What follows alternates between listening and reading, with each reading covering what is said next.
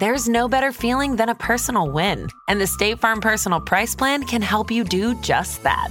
Talk to a State Farm agent today to learn how you can bundle and save with the Personal Price Plan. Like a good neighbor, State Farm is there. Prices are based on rating plans that vary by state. Coverage options are selected by the customer. Availability, amount of discounts and savings, and eligibility vary by state. This episode is brought to you by Essentia. A better you starts with better hydration. Essentia is on a mission to inspire people to do what matters most. Their proprietary ionization process transforms water from any source into ionized alkaline water, providing water that's 99.9% pure with a pH of 9.5 or higher. Essentia overachieving H2O, the number one ionized alkaline water. Shop now.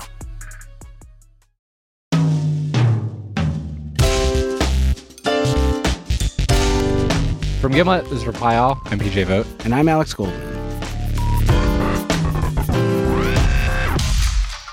So, Alex, Mm-hmm. I'm going to tell you a story that I think you sort of remember, but maybe don't know all the details of. Okay. So, last spring, Mm-hmm. uh, I, I went to a therapist because I was having a hard time with a bunch of stuff. And I was complaining to this therapist. And I was like, yeah, I'm just like so obsessed with this. I can't stop thinking about this. And the therapist said something to me that no therapist ever said before. He was like, have you ever considered the idea that you might have OCD? Yes, I do remember this. And at the time, I was like, I definitely don't. Like, whatever else is going on with me, I definitely don't have OCD. Like, there's no part of my life that's about compulsive neatness or order. Like, I, I'm a like walking pig pen. I can attest to the truthfulness of that statement. But what the guy said, he was like, well, there's a kind of OCD called pure O where you don't really have noticeable, visible compulsions. Instead, you're just extremely, extremely obsessive. Okay. That that that comports with the person that I know. Yes. So he gave me the test. I was off the charts. Um, and like, it was one of those moments that was really helpful because there were all these parts of my personality that I've kind of struggled with. That And all of a sudden kind of snapped into place. It's like finding your horoscope, kind of. Like, peop there's so many times in my life where somebody's like, "Oh, why don't you just stop thinking about it? Why don't you let it go? Why don't you get over it? Why do you not just not look at that?" And I've always been like, "You're joking." But then there's this other thing that happens where sometimes my brain just locks onto things that don't matter at all, like things that are just small and stupid. Like, I was talking to somebody the other day about this sci-fi book I'd read as a kid, and I tried to remember the name, and I couldn't remember the name, and I was like, "Oh." This is the rest of my day. The rest of my day is trying to remember the name of this book, and my brain will not change the channel until I do. what was the book? That you're the eye in the arm, thank God.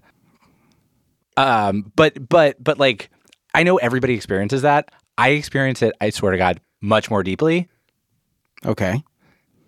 I'm saying this to you because the story that I want to tell you this week, it's about a man who's living in exactly that hell. Like the hell of having something stuck on the tip of your tongue that just will not go away. I felt like I was uniquely qualified to help him, and so I tried. The story is super tech support.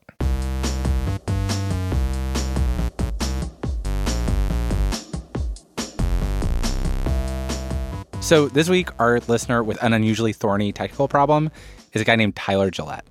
So I I am uh, I live in Los Angeles. Um, I am an artist, a, a film director. I was very intrigued by your email. Um, I've been I like I can't overstate how much this has driven me crazy. what? Tell me about the problem. so this this uh, the problem began. This was probably I don't know. This is a couple months ago now. I was leaving. I was leaving a dinner party with with my wife. I think it was a a, a holiday party, and um, I had had I had had a couple of beers, and we're driving back to our place. And as I tend to do, you know, I'm trying to get her attention, make her laugh, and I'm singing this song that's stuck in my head. And she's asking me like, "What is this? What is this weird song you're singing?" And so I was like, "You don't know this song?" This is like a huge thing in the 90s. I can't believe you don't know this song. So I pull my phone out to try to find it so that I can put it on Bluetooth and we can listen to it on the drive home. And I can't find a single lyric to this song. I can't figure out, you know, who made it. I, nothing, no information uh, anywhere on Google about about this song. And the next, you know, the next 10, 15 minutes of our drive home is is quiet because I'm just sort of sitting sitting in the passenger seat, like frantically searching for this for this song. And I I eventually get home. It's like, you know, 10 30, 11 o'clock at night. And she's like, well, I'm going to bed. And I was like, well, cool. I'm going to stay up. I got to figure this thing out. And I'm I'm awake for the next like three and a half hours on on Google, and every time I searched something new and found another dead end, I was getting increasingly frustrated, but also kind of scared. Like it started to dawn on me that there was something that there was something really bizarre happening. It just it felt almost like he'd found like a hole in the world, like a glitch. He said it wasn't like this was the best song in the world. Like that wasn't the problem. The way he described it, he said it's a song where it's like the choruses are kind of in the style of U2, but the verses are very Barenaked Ladies. So far, you're selling me like a song that I really don't want to listen to. Well, don't worry, you can't. Um, but just the point is not whether or not it's a good song. The point is that because Tyler couldn't find it, he just could not let go of this thing. I would wake up in the middle of the night with a new lyric in my head and I'd go to my computer and write it down and then go back to bed. Like this these lyrics were kind of like filtering into my brain because the lyrics of this song are not ambiguous lyrics. Like there are a million and one things that you should be able to just type into Google and it immediately pull up, you know, the the, the right song. And instead, Google was returning these like wildly literal search results. Like one of the lyrics is better than uh, a sultan for a bride or something like that. And I'm searching this, and it's just pulling up pictures of like of like royalty, you know, like sultans and royalty and their family. I'm like, this is the weirdest thing that there's not, there's no, absolutely nothing on the internet about this song. Does he know how he remembered the lyrics so clearly? Was it a song he heard a lot? Yeah, it's a song that he said like he would have heard a lot in like junior high, high school era when he was growing up in Arizona. Okay. Which also means that he has remembered the song with what I have to say is a remarkable amount of clarity for over two decades. So the the intro, the kind of intro to measures, it's like this do do do do do do do do do do do do do do do do do do do do do do do. I think it's played on. It's I think it's like a flute, and the whole kind of conceit of the song is better than, like better than a, you know, and then they sort of rattle off a bunch of things like, yeah, you're better than a when I'm on with the G string, better than the promise of a good one night fling, better than the, you know, it, it's like this sort of Oh, that is quick Bare Naked Lady Z. it's very bare naked ladiesy, right? Yeah. And then this sort of, and then the the chorus is this like, share your love with me tonight. I want to feel that love, which is like kind of you too. It has this sort of grand like arena arena sound to it, you know. Yeah. Um, Well, and it's catchy. Even like your rendition of it, like I it's it's like it has like Nokia ringtone. yeah, there's like an magic to it. earwormy an earwormy quality to it for sure. This is the this. I'm like You don't recognize that. no. Nobody recognized this. So the next thing Tyler did to solve this, it was just such a it was such a desperate attempt at a solution. So Tyler's not a musician, but he decided to try to record the song on his own using like Adobe Premiere because he's a filmmaker. So he recorded like a multi-track version of it where he is doing every single instrument With his mouth? With his mouth. Do you want to hear what he made? I I absolutely do. Okay. This is truly inspired.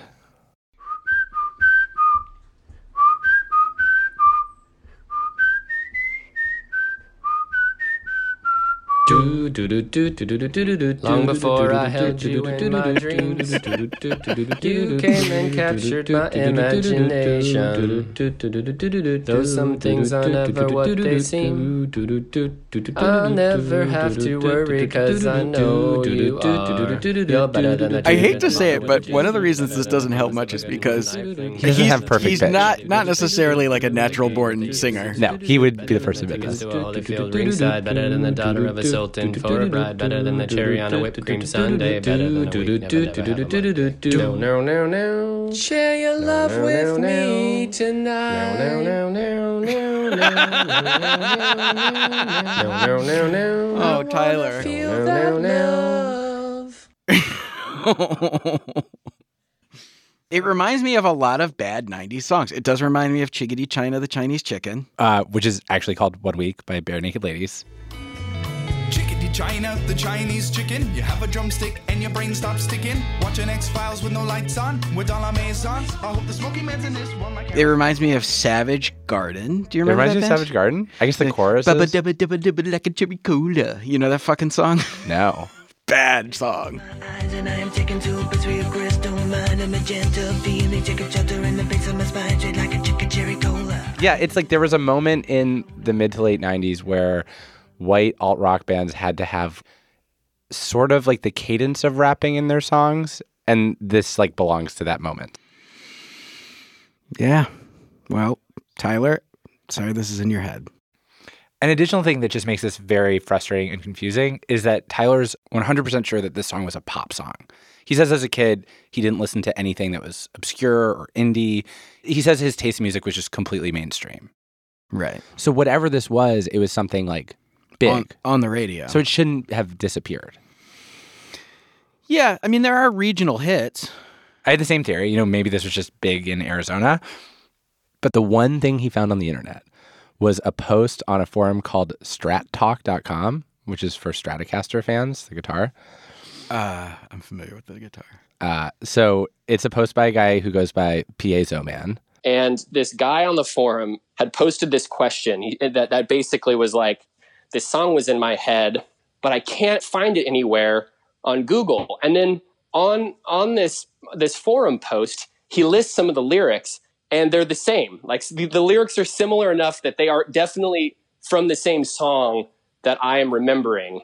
And he even went as far as to play the sort of intro like the first two measures of the intro on his guitar and posted it on youtube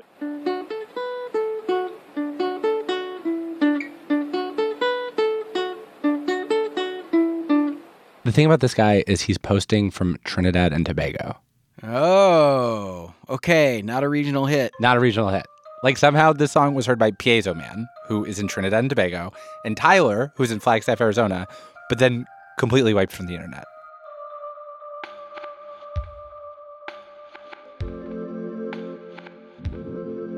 Tyler had already tried messaging Piezo Man on the forum. No luck. I tried also. No luck either. So Tyler's next step had then been to take the song he'd made, and then he tried to plug it into this app called Soundhound. Soundhound is like Shazam, except the idea with Soundhound is supposedly you can just sing a melody into the app and it's supposed to be able to recognize the song. That's really cool. Yeah, so he tried that. It hadn't worked.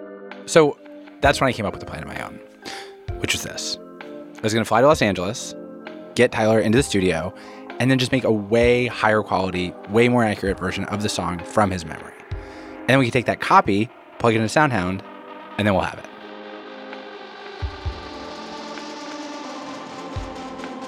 So that was the plan. After the break, Los Angeles.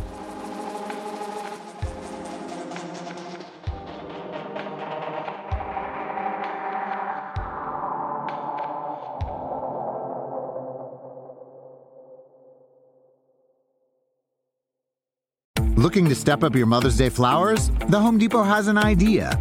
Let Mom's Green Thumb do some digging with colorful flowers, pots, and premium soils to bring out the most in her patios, walkways, and gardens. Right now, get Vigoro potting soil just $8.97 for strong, healthy, vibrant plants, indoors and outside. Shop our wide selection online and pick up your order in store and give Mom the gift of a beautiful garden. Get Vigoro potting soil just $8.97 at the Home Depot. How doers get more done. See homedepot.com slash delivery for details. Hi, I'm Daniel, founder of Pretty Litter. Did you know cats tend to hide symptoms of sickness and pain? I learned this the hard way after losing my cat, Gingy. So I created Pretty Litter, a health monitoring litter that helps detect early signs of illness by changing colors, saving you money and potentially your cat's life. Pretty Litter is veterinarian developed, and it's the easiest way to keep tabs on your fur baby's health right at home. Go to prettylitter.com and use code SPOTIFY for 20% off your first order and a free cat toy. Terms and conditions apply. See site for details.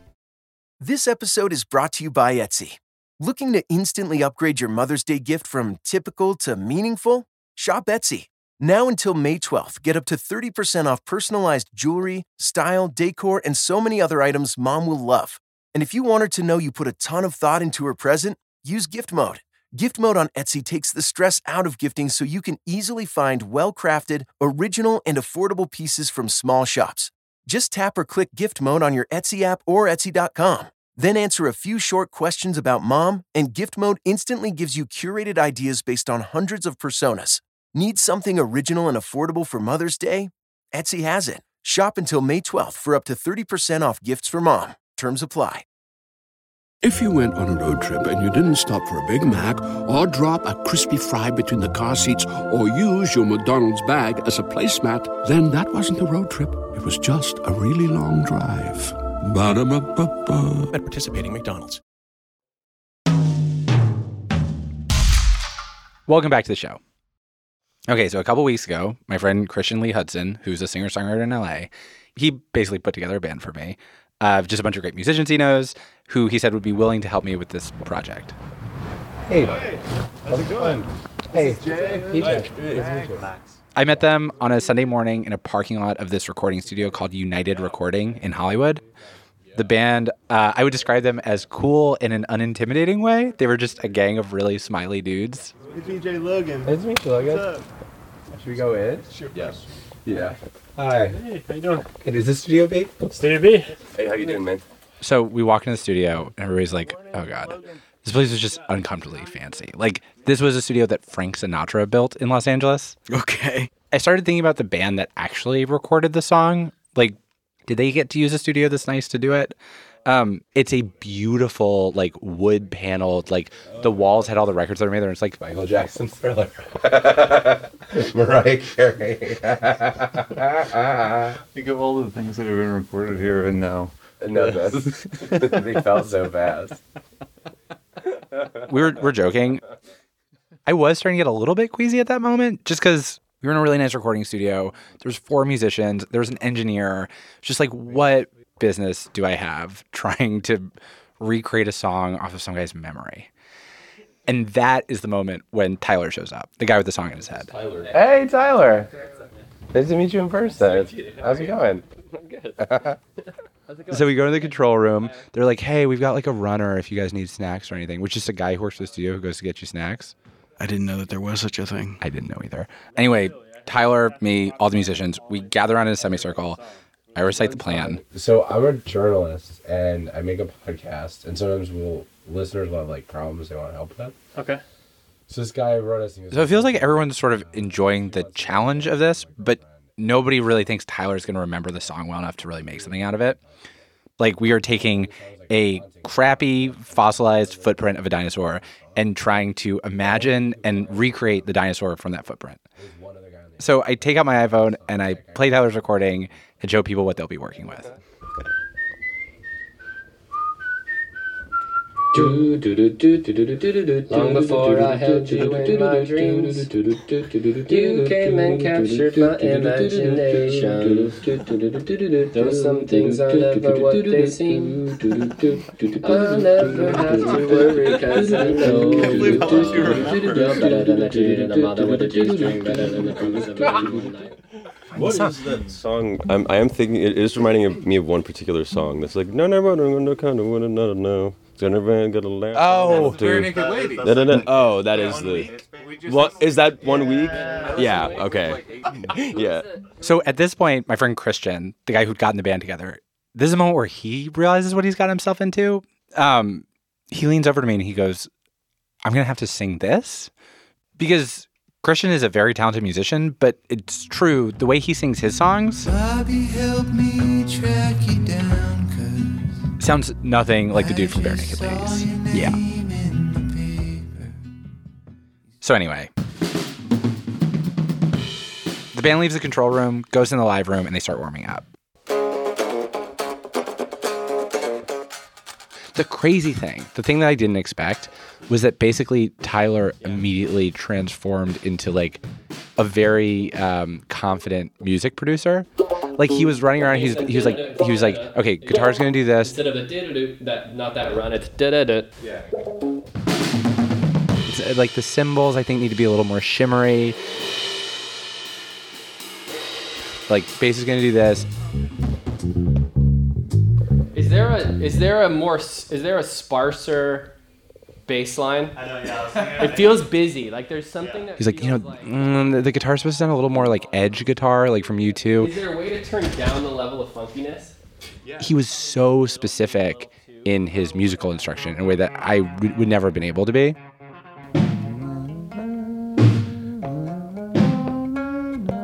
Wait, is da da da da.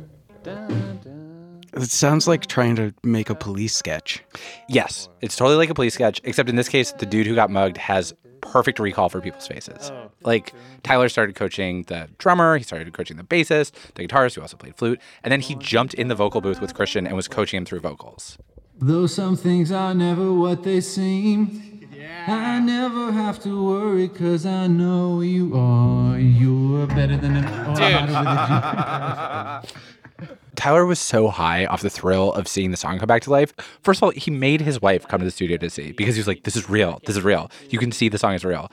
And then he he would like Like, like in the middle of it, he called her. he called her and she came. She drove over to the studio and he was clutching his hair in his hands in like pure joy. And then he even actually started remembering parts of the song that he'd forgotten.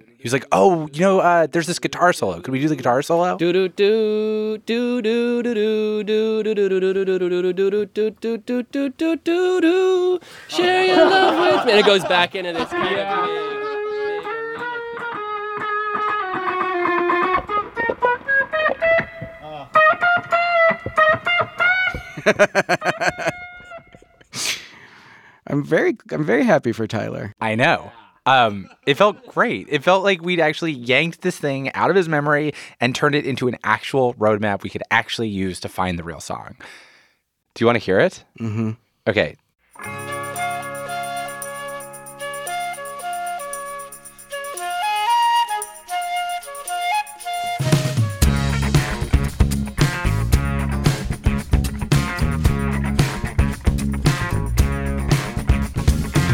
Long before I held you in my dreams.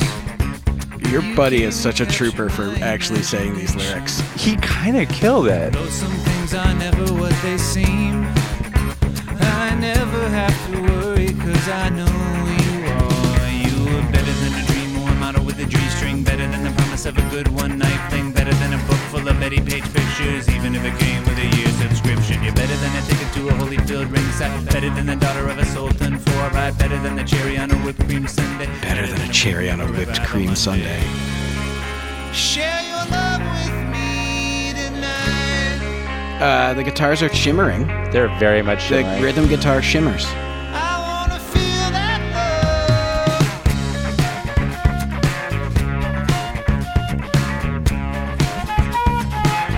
Is this is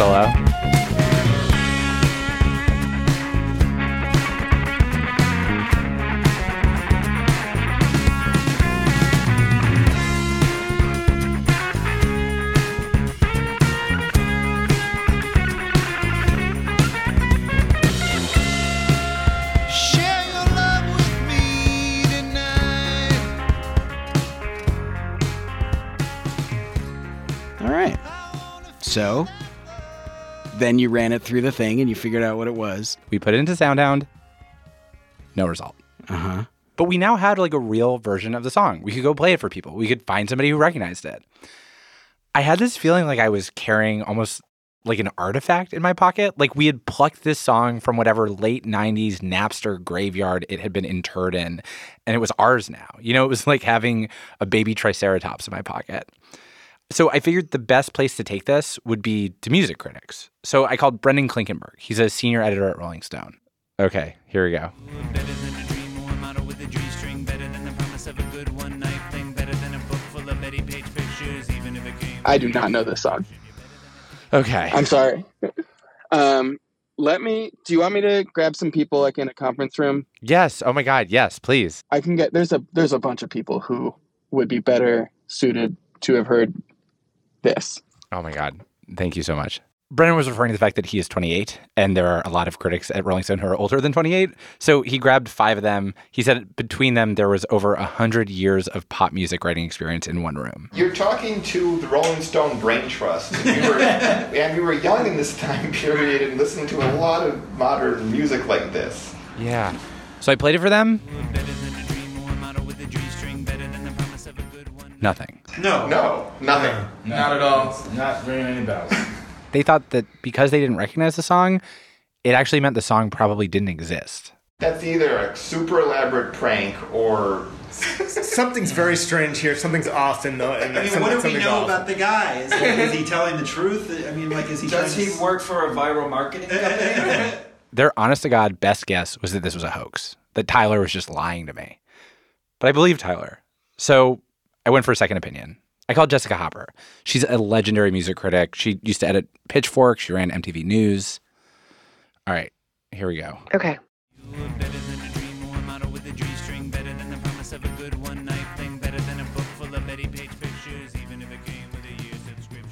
Do you recognize this at all? Part of it. Really? The like the like dibba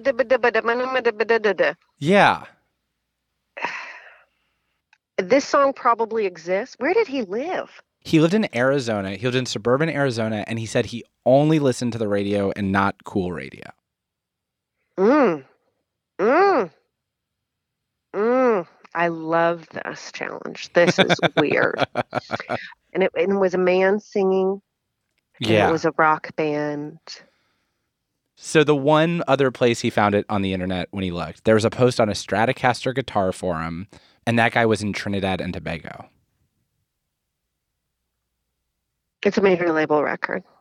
Major label If record. it's getting, yeah, because there's like no, there's like no indie record that would have like literally gotten around the world to weird places like that. It would have had to be something that was a charting hit.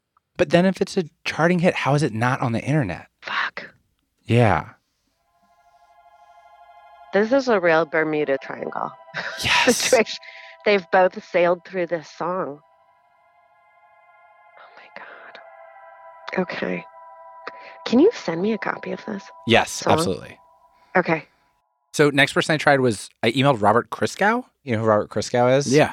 Uh, like dean of American pop music. Reviewed Wait, like you you contacted Robert Christgau about I this? emailed Robert Christgau about it. I was like, he's heard every pop song since 1967. Uh, so he told me to email him the song, which I did. And he said, you know, actually, the person who would really know this is Rob Sheffield, mm. which was the same thing the Rolling Stone editors had said. Everybody seems to agree that Rob Sheffield is the human encyclopedia of forgotten pop music. He would definitely know it. When it comes to terrible music from the vault of collective cultural memory, I'm the janitor with the broom. so, can I play you this mess? yes.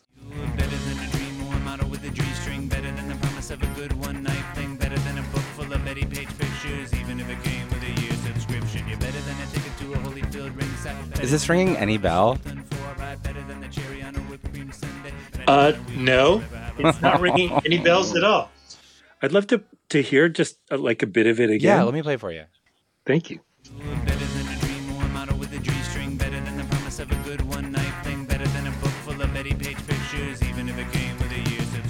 Now, something I picked up that I didn't pick up the the first time. Yeah, is uh, the reference to to Betty Page pictures. Yes, which is like that's that's that's that's super specific. That's definitely late nineties. That's definitely not early nineties. I you know I would I would bet you know not a limb. I would bet a toe that that it's uh, that it's nineteen ninety seven to ninety nine. What do I do? I have you tried like just you know walking from town to town with a ukulele, knocking on doors. that feels like the punishment. That feels like what Yes. my sentence.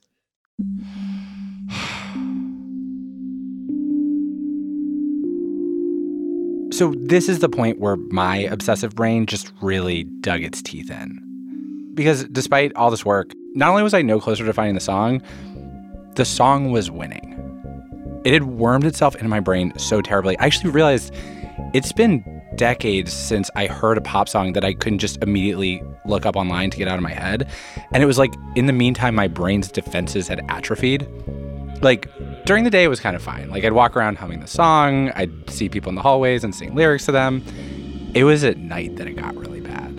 I'd go home, I'd eat dinner, I'd get in bed, and I'd just lie there, staring at the ceiling, the guitar solo, just 17 seconds of music looping in my head for hours, like till literally 3 a.m. Though some things are never what they seem, I never have to worry 'cause I know you.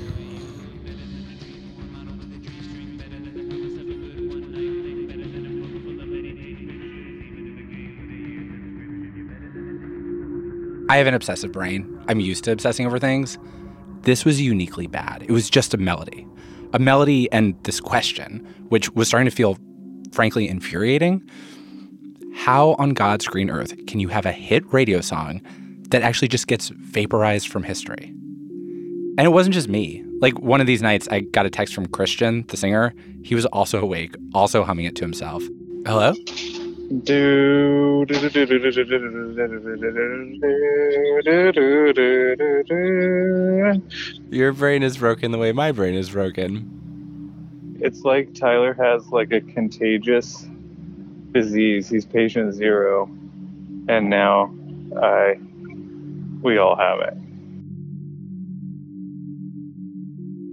I talked to Jay and and Max, uh, who who played on the session. I guess they had dinner the other night specifically to talk about the song because they both are having the same, I guess the same thing that we're having, where it just can't get it out of their heads. They're like, "What? Something so familiar about this." Wait, they met And up the- to have dinner just to talk about the song? Yeah, That makes me feel so much less alone. man. I really hope that you figure this out. I, I I know. so at this point, I kind of escalated things. I decided, obviously, I've been going about this all wrong. For whatever reason, this song had not reached the point where critics today still remembered it. And so I thought to myself, who is the person who would have been around back then who the song definitely would have mattered to when it came out? And the only name I could really come up with was Steven Page. Steven Page was the former frontman of the Barenaked Ladies. okay. Because my thinking was everybody keeps saying that the verse of our mystery song sounds a lot like the verse of One Week. Gonna get a set of better clubs, gonna find the kind with tiny enough just so my irons aren't always flying off the backswing. Gonna get into If I had been the frontman for the band that did One Week, I would have noticed the songs that sounded a lot like our song. So I called Steven.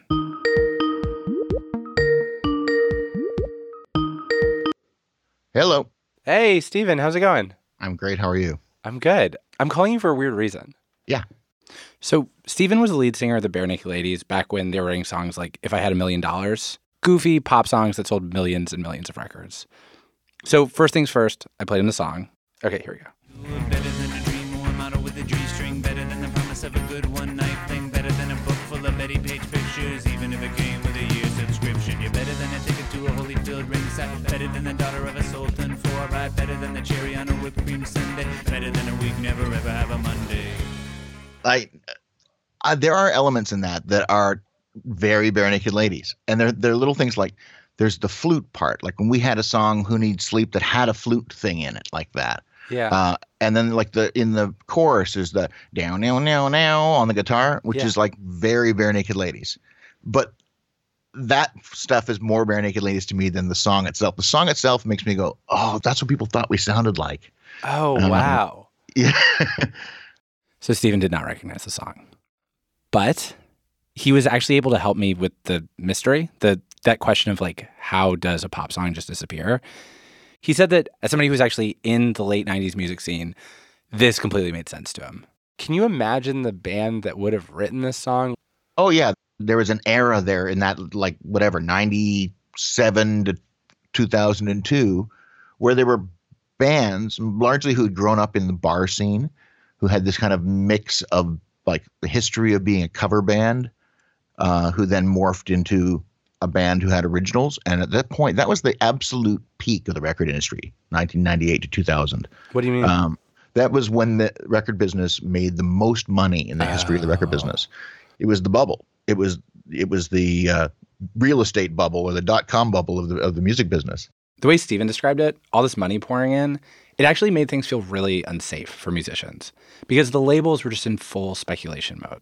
They were treating the bands like penny stocks. So they were signing bands left, right, and center. Interesting. So it was like you so it's totally an era that would support somebody who pops up, does one thing, and then you never hear from them again.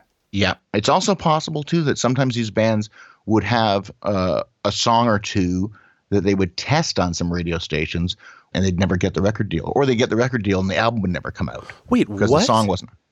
Yeah, it'd be kind of like you know demoing a stuff. They'd be doing a test market, doing some research. They would call it doing research on a record. So you'd you'd write the single, you'd record the single, it'd get mixed, engineered, they'd play it on the radio, and then if people didn't respond to it in like Flagstaff, Arizona, it just disappeared.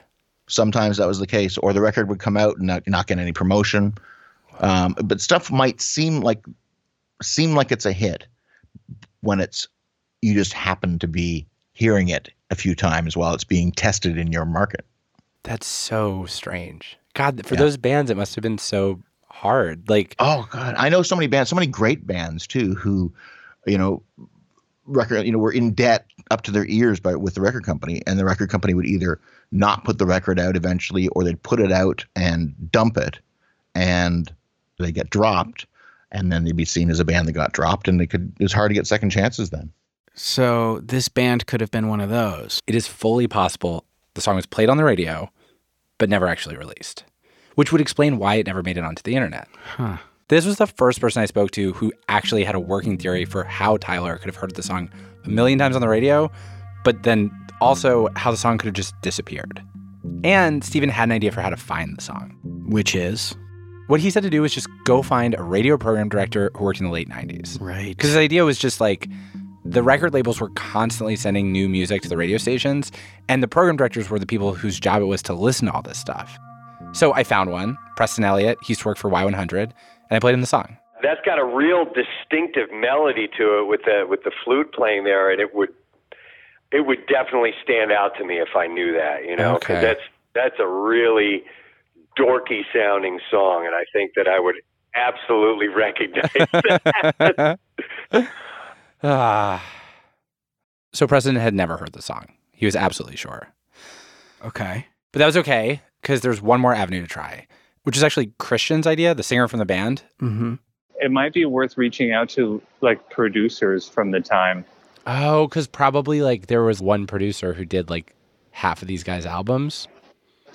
Yeah, probably. And usually when you have a band that like is either trying to sound like another band or whatever, they would always try to like the guy, I think his name was Jerry, but he produced all the Blink 182 stuff.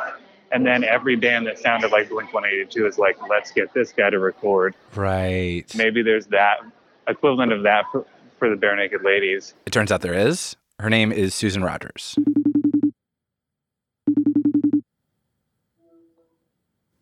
Hello? Hi. That Hey, was weird. Did it Yeah. answer funny? It- Well, first there was dead silence, and then there was a, a, a tone that sounded like a complex tone that was kind of rising in pitch. You hear everything musically. I don't know about that. well, at least you hear things more musically than I do. Oh, okay. So Susan, along with David Leonard, did the bulk of the Barenaked Ladies production, and I played her the song.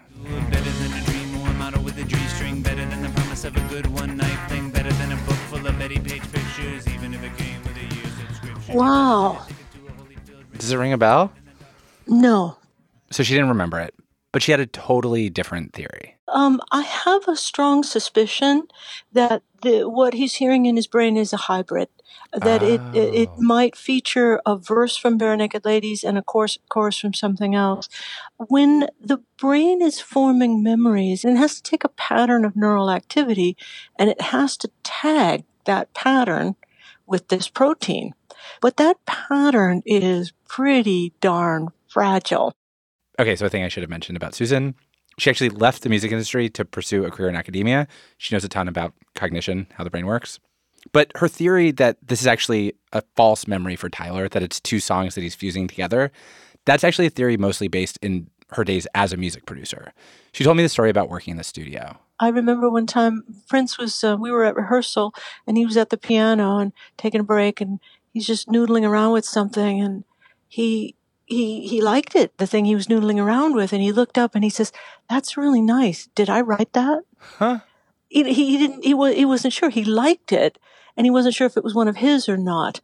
Uh, before Prince, I worked with Crosby, Stills and Nash and I'll never forget this. Uh, walked into the studio one morning after they had been up all night working on a track and uh, the engineer was just putting it away. So I heard the track and it was just instrumental at this point. And I said, Oh, I love that song. And Nash looked at me and he said, What song? And I said, The one you're playing right now, Love Don't Live Here Anymore. Oh, And he said- no. Uh, we just wrote that and recorded it last night. And I went, uh, no, you didn't, because it's on radio. So Susan's point is even professional musicians can sometimes mix up whether they're writing a song or remembering a song. And she thinks Tyler just made the opposite mistake. Like he thought he was remembering a song. Actually, he was taking like chunks of songs he half remembered and writing a new song with them. Is there something uh, musically? Do you hear the song and just it sounds like what, what about this song makes you think that it could be two songs crossed together musically? It doesn't really doesn't really sound like a single. Huh. The radio was so damn competitive in the 90s. You had to be damn good. And uh, it, it sounds like the kind of song that would have made the grade as a, as a nice album cut. But I kind of suspect, my strong hunch is that that song is an invention.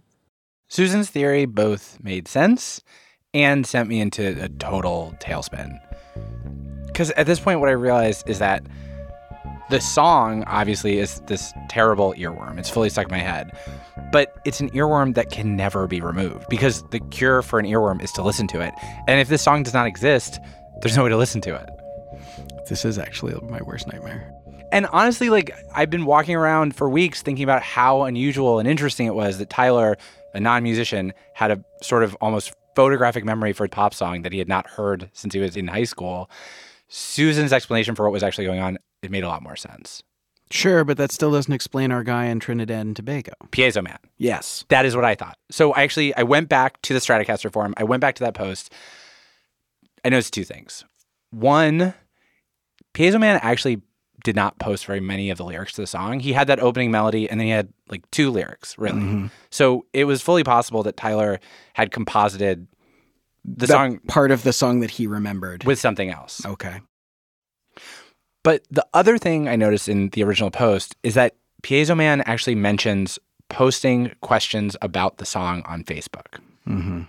And so I was like, oh, I should try to find that Facebook post. Because the whole time I'd been searching for the song, Tyler had been searching for the song, everybody had been searching for the song. We'd been searching the lyrics on Google.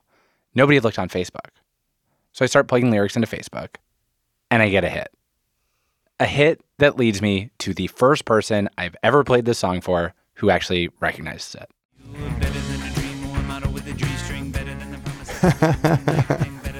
Familiar? Yeah.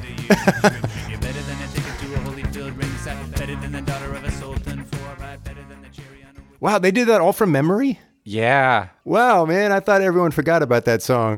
So this is Evan Scott Olson. The reason he remembers the song is because he wrote the song. Fucking get out of here! So, uh, so, so when I did that Facebook search, I never found Piezo Man, but I found this other post from a guy in the Philippines who'd posted the entire lyrics to the song, like everything Tyler remembered, the verses, the choruses, actually a little bit more. And this guy at the bottom of his post helpfully identified the singer. Do you want to know how Evan ended up writing a hit pop song that disappeared from the internet? Of course I do. So Evan's from Greensboro, North Carolina. He was 30 years old when he wrote the song. And he says it basically just popped into his head. Songs like that that kind of fall into your lap, you know, are, are totally an organic experience. They just kind of grow and grow. And I wanted something that was, you know, really pop oriented. And, and I wanted to create something that had a, a really catchy beat.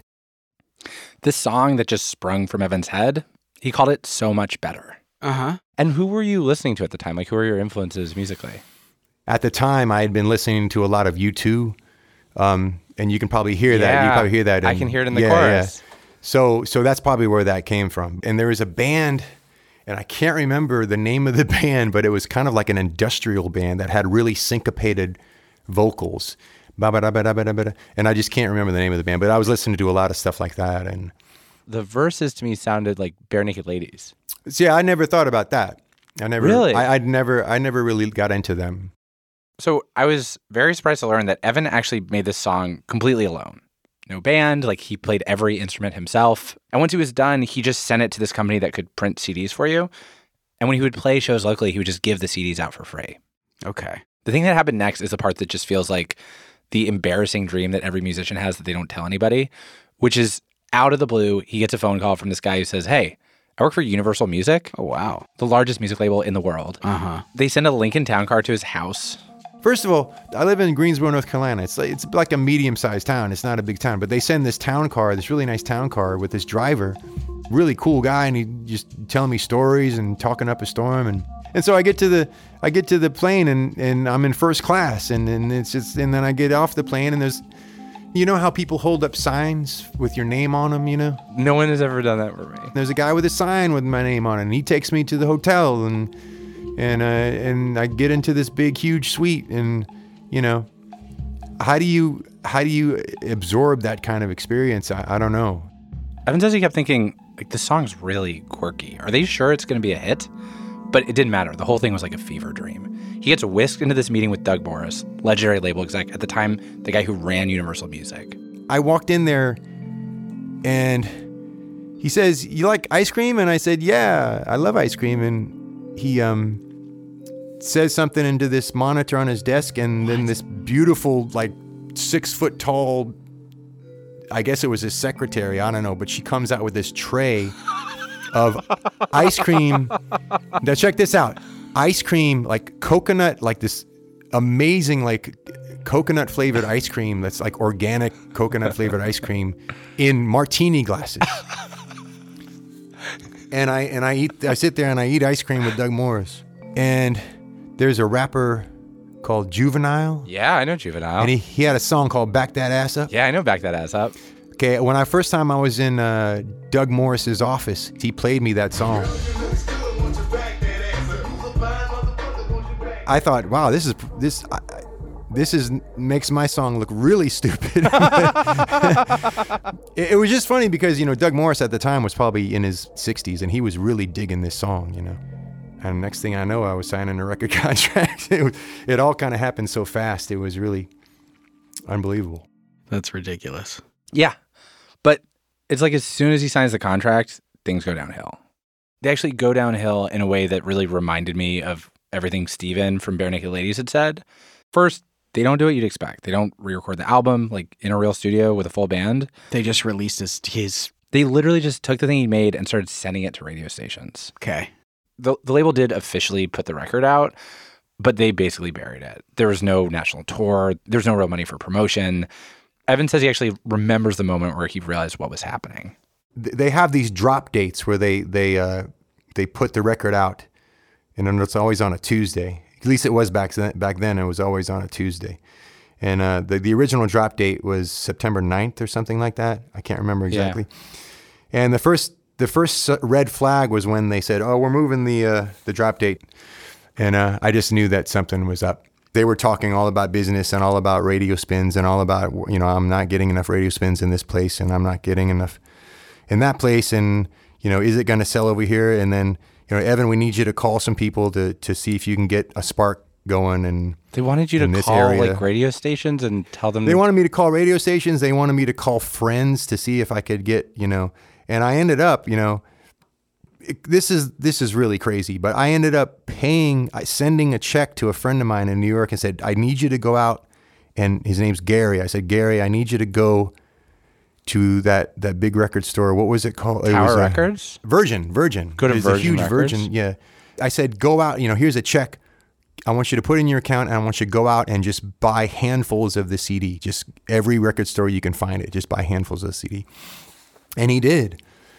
And um but you know, it just wasn't enough to to to keep it going. And did you at the time did you feel disappointed that it didn't turn into the bigger thing? I felt I felt bad because I felt like I had let them down because they were really um, expecting it to, you know, be a big hit song, and I just felt kind of guilty because was it something that because I, I started to think that maybe just because I didn't record it in a real big studio, I, I did it in my bedroom, you know, maybe if I had gone in and done a huge, big recording of it, or at least gotten it remixed, you know, I don't know. I think it's weird that you feel like you disappointed them because what it sounds like is they were like, let's just try it. Yeah, like they're throwing spaghetti against the wall and to see if it sticks. But you know, you're the that's what- spaghetti. Yeah, exactly. So after the label dropped him, Evan just returned to his normal life in Greensboro.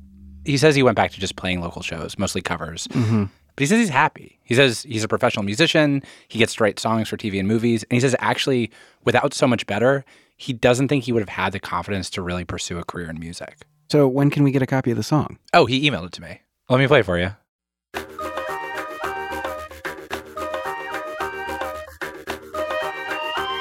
It's a jaw harp instead of a flute. The drums are way heavier too. That's all Evan.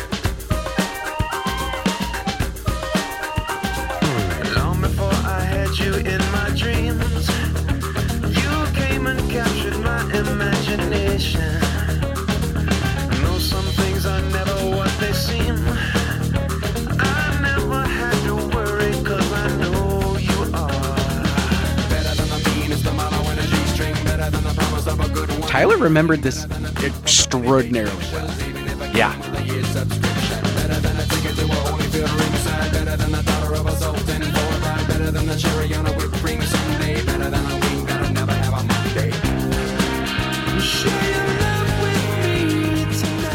Of course, I also played it for Tyler. My heart is pounding. this is crazy.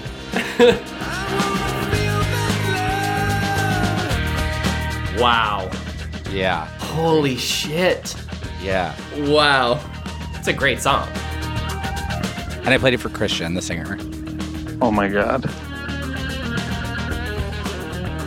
Oh my god. How did he remember that? I'm gonna immediately, when we're off the phone, listen to this song on repeat. That's awesome. Yeah. Evan Scott Olson. If you want to see him live, he plays every Wednesday night at Printworks Bistro in Greensboro, North Carolina. Tyler's planning to go see him this spring. And Tyler said he's going to personally add the lyrics to So Much Better to the internet where they belong.